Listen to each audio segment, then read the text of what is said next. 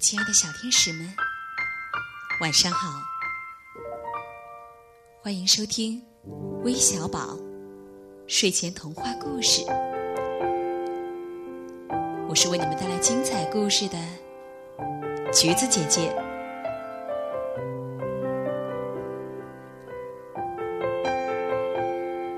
现在呀，该是我们听睡前故事，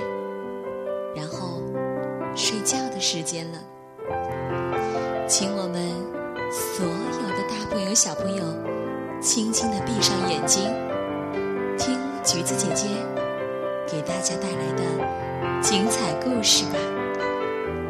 那今天又会是什么故事呢？我们一起来听听她的点播吧。你好，大家好，我叫周陈子月，我今天特别喜欢成为小宝，也喜欢特别上幼儿园，我特别好看。然后我要点播一个关于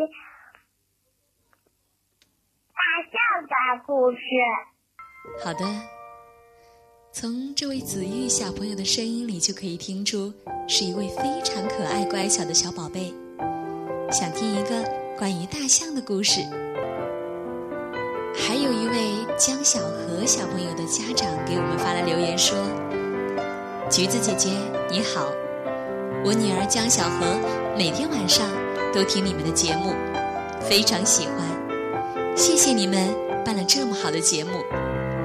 之前她语音点播了一个关于小象的故事，一直盼着可以播出呢。今天又问我什么时候可以播小象的故事啊？”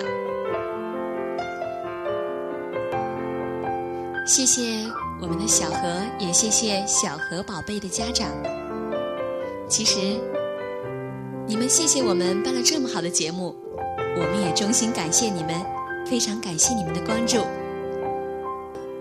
因为呀，橘子姐姐觉得可以给所有的大朋友和小朋友讲故事，那是一件非常美好的事情。好了，话不多说。一起轻轻闭上眼睛，进入大象的故事之大象的脚印。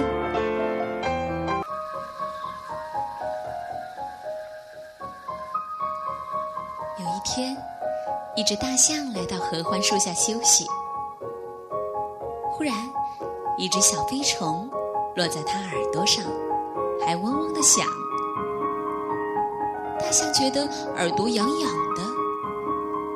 他用力地晃了晃大耳朵，还重重地跺了几下脚。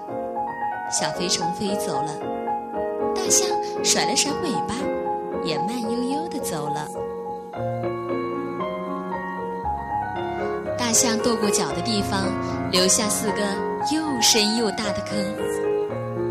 一场大雨过后，四个大坑积满了雨水。正好住了在合欢树下的小蚂蚁的去路。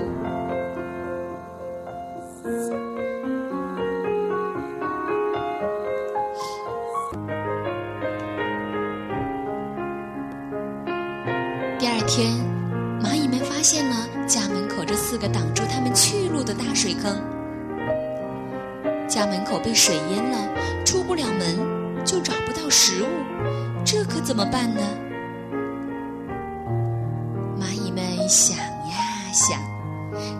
想出了一个好办法。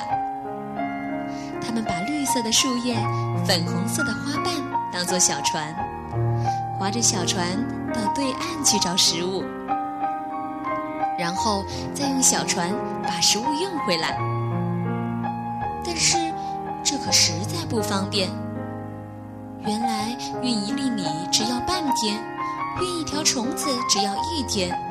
现在运一粒大米要一天半，运一条虫子要三天。蚂蚁们每天都划着小船在水面上忙忙碌碌。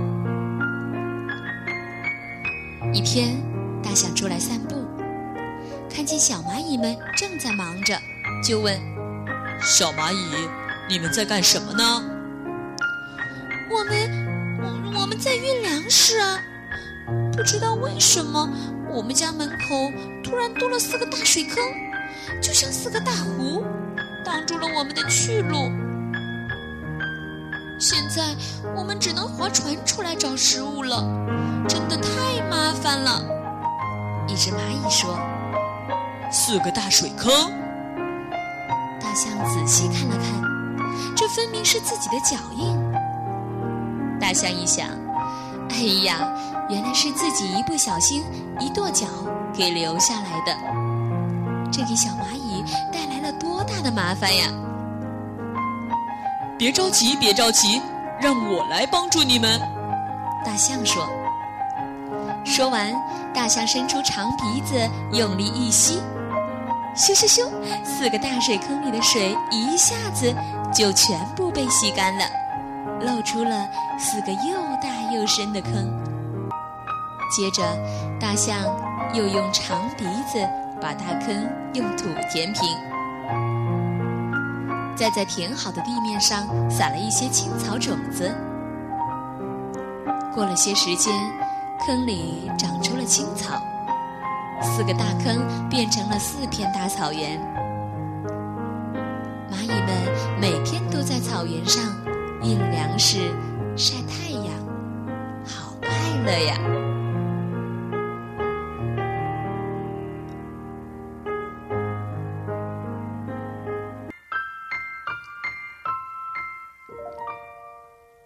我亲爱的大朋友和小朋友们，听完故事，是不是该乖乖闭上眼睛，准备睡觉了呢？